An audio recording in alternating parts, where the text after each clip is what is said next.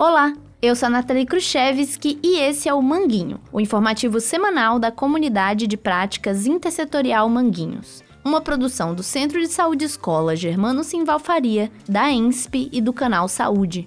Episódio de hoje: Gênero na Educação.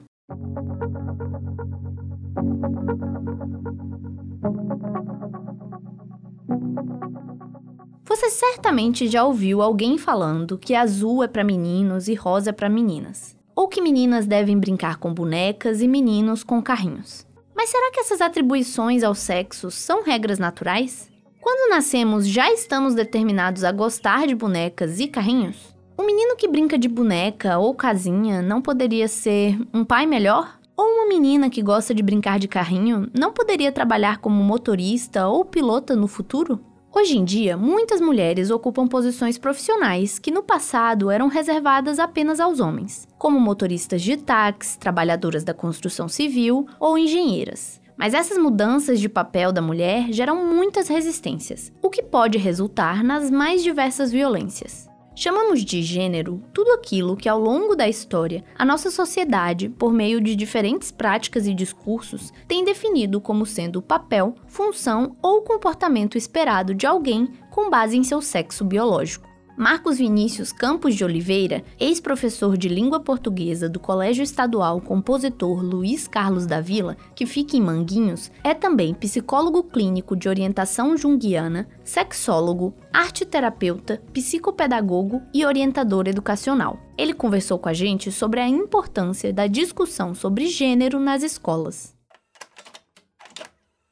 A escola é um lugar de troca, é um lugar onde nós aprendemos e também onde nós ensinamos. Então é na escola que a questão de gênero precisa ser refletida, precisa ser criticada sob certos aspectos. O biológico não pode determinar o gênero, porque o gênero ele é social. Então ele vem de fora para dentro, ele é aprendido. Porém, nós temos o direito, de acordo com a nossa vivência, com os nossos valores, com a nossa subjetividade, de poder transitar entre esses gêneros, fugindo um pouco dessa determinação bipolarizada de que ou é masculino ou é feminino. Nós sabemos que quando a questão de gênero não é bem trabalhada ou não é bem entendida, ela gera uma espécie de violência. Por quê? Porque ela impede que determinadas pessoas possam desenvolver suas habilidades simplesmente porque elas não estão enquadradas no gênero para o qual aquela habilidade foi pensada. Então, essa violência estratifica, porque a gente acaba atribuindo funções e posturas para homens e outras posturas e funções para mulheres, nos baseando em quê? no gênero, no que é do masculino e no que é do feminino. Precisamos então discutir a questão do gênero e a fluidez que é necessária entre essas possibilidades de gênero. O masculino pode transitar no feminino e vice-versa. Questões sobre gênero não devem ser tabu, ou seja, um assunto proibido, censurado, seja por questões religiosas, morais ou culturais. O silêncio sobre esse assunto contribui para que injustiças permaneçam entre nós. Em Manguinhos, muitos adolescentes são pais. No entanto, são as mães jovens as que mais sofrem as consequências de uma gravidez não planejada. Além dos riscos da saúde das mães, são elas também que, na maioria das vezes, acabam assumindo integralmente o papel de cuidar dos filhos e da casa.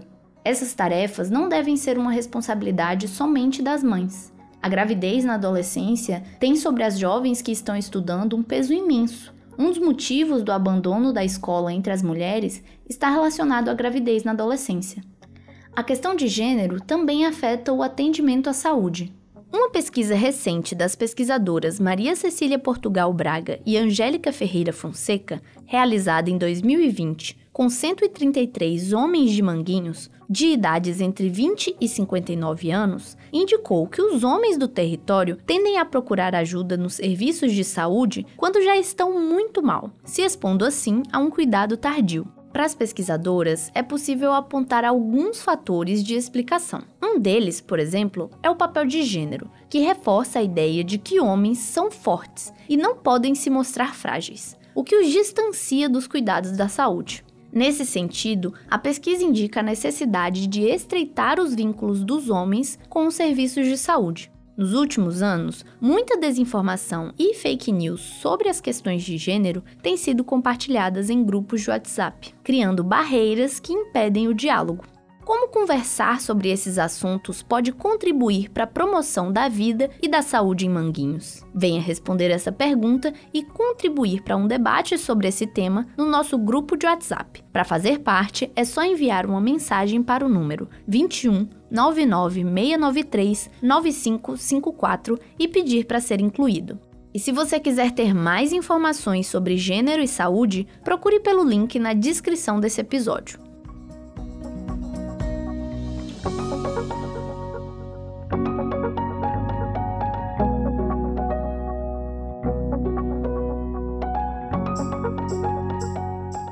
O Manguinho é o informativo semanal da comunidade de práticas intersetorial Manguinhos. Saúde, educação, assistência social e cultura. Faz parte do projeto Desenvolvimento de Tecnologias Sociais para o Enfrentamento às Violências em Territórios Vulnerabilizados e é financiado com recursos públicos da Fiocruz e de emenda parlamentar. O texto, revisão e design desse episódio são de Douglas Ludens. O roteiro é de Franciele Campos. A coordenação de Carlos Costa. Locução, edição e finalização Nathalie Khrushchevsky. Esse episódio também contou com a colaboração de conteúdo de Marcos Vinícius Campos de Oliveira. Ah, e não se esqueça de compartilhar esse episódio o máximo que conseguir. Assim você ajuda o Manguinho a crescer e alcançar mais pessoas e lugares. Por hoje é isso, um abraço e até a próxima!